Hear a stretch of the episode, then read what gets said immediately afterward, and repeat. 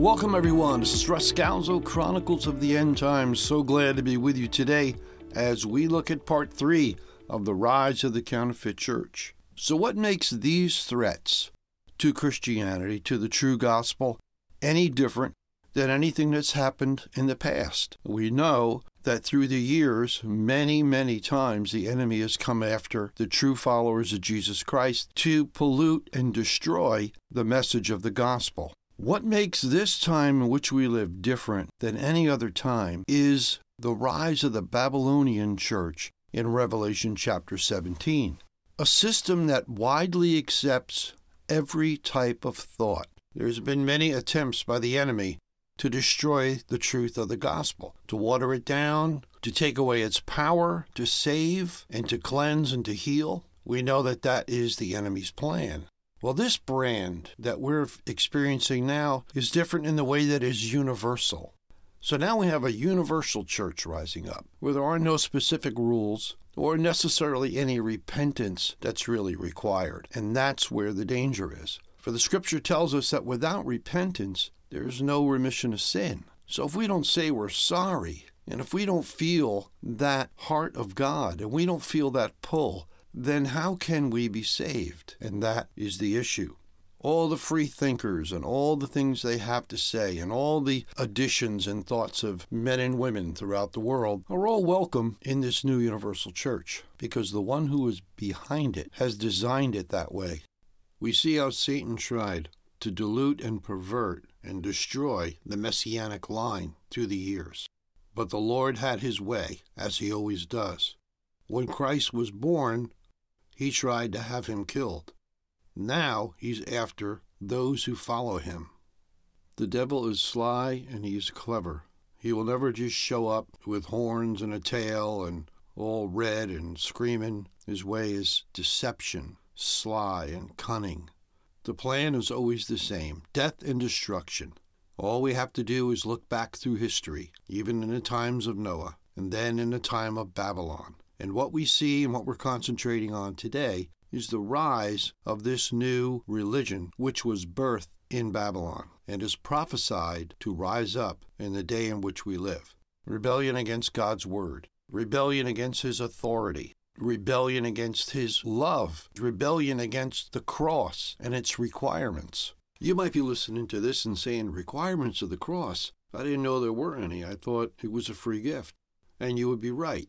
The grace of God is an amazing gift, the best of all. But yet, there are some requirements, and that is that we would repent of our sin and turn to Him so we can receive the gift. God can't force the gift on us. We have to come, repent of our sins, and turn to Him. Then Jesus said, Take up your cross and follow me. He wants us to walk with Him. He wants us to feel His heartbeat. He wants us to read His Word, because He said to the apostles, The words I've spoken to you have made you clean. And that's what we have to have the daily washing of the Word, which not only cleans our minds, but draws us close to Jesus. And that's what it's all about. Jesus is about fellowship. Jesus is about hanging with us and understand and walk in his love. That is where the victory is. While reading the Old Testament, we might wonder how God could wipe out some of these nations before Israel. Why did God banish all these countries for Israel's sake? We know that Israel wasn't pure. We know that they sinned before God and they paid the price for it many times. But yet the Lord removed these nations completely before them.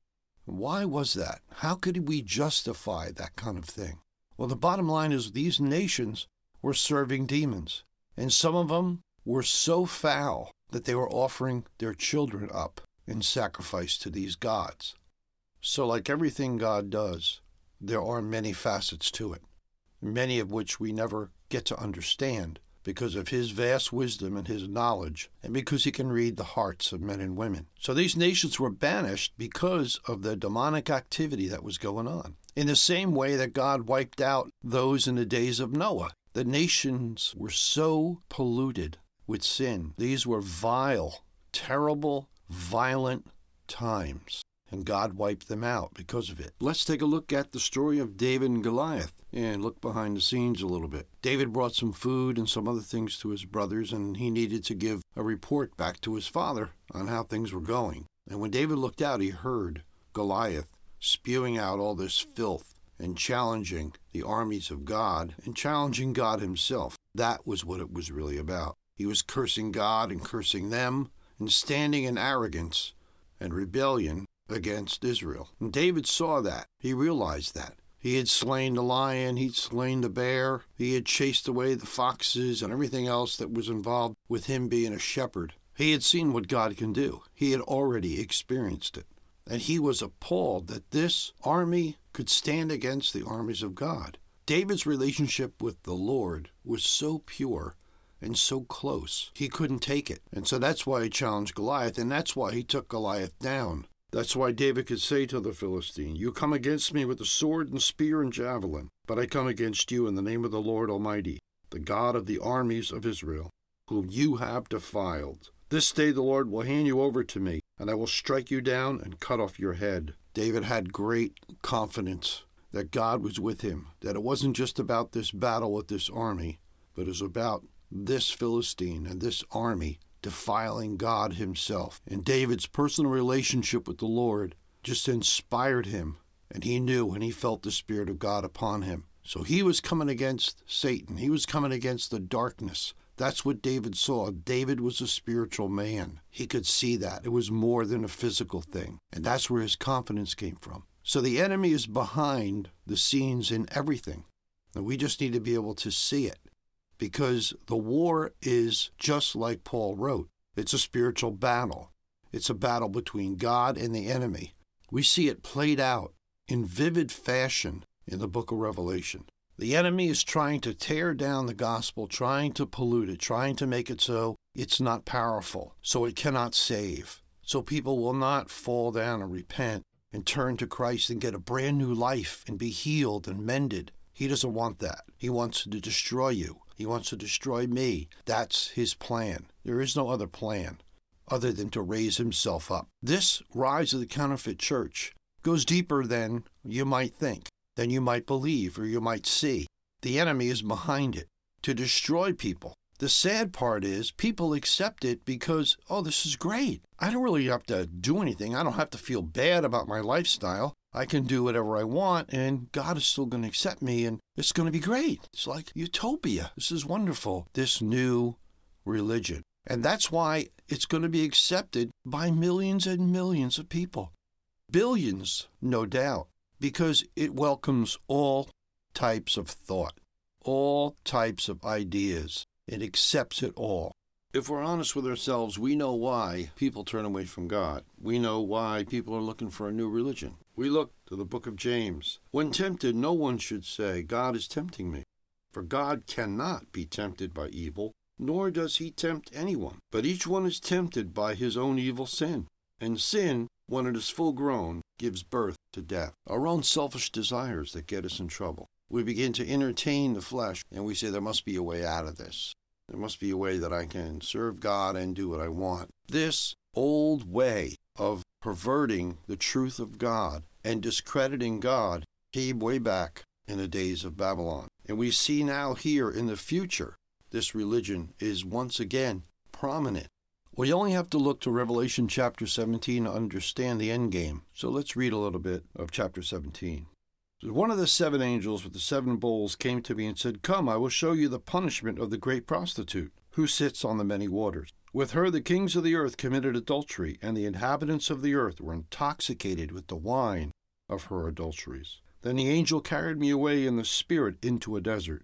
There I saw a woman sitting on a scarlet beast that was covered with blasphemous names, and had seven heads and ten horns. The woman was dressed in purple and scarlet and was glittering with gold, precious stones, and pearls. She held a golden cup in her hand, filled with abominable things and the filth of her adulteries. And this title was written on her forehead Mystery, Babylon the Great, the mother of prostitutes and of the abominations of the earth. And I saw that the woman was drunk with the blood of the saints and the blood of those who bore the testimony of Jesus. That is the enemy's game plan. But what's ours? Ours is God's plan. He told us that we must occupy until He comes, and that's being like Jesus. We may talk about miracles, and I love miracles. I love the move of the Spirit as much as anyone. But the bottom line of all of it is how are we living? Are we living and loving like Jesus? That's what's going to win souls. That's what's going to turn hearts. Kindness and love, show and mercy. Remember, we have been given the gift of reconciliation. It is our privilege as disciples of Jesus Christ to extend that. And in the midst of all the hate and the craziness that's going on in our society today, we need to be the salt and light and share how God has touched our hearts and changed us and given us a new life. And just like the scripture says, we shall overcome by the blood of the Lamb and the word of our testimony. In the next episode, we're going to look at how this counterfeit church, who to some seems perfectly harmless, falls even further and actually supports the Antichrist's rise to power. Tune in next week as we continue this discussion, The Rise of the Counterfeit Church because in the midst of it, there's the rise of the faithful church of God, the bride of Christ, and what God is going to do, and the power of His Spirit, and how He's going to move all through this world before He takes us home. So tune in next time. This is Russ Scalzo for Chronicles of the End Times. Keep looking up. The King is coming.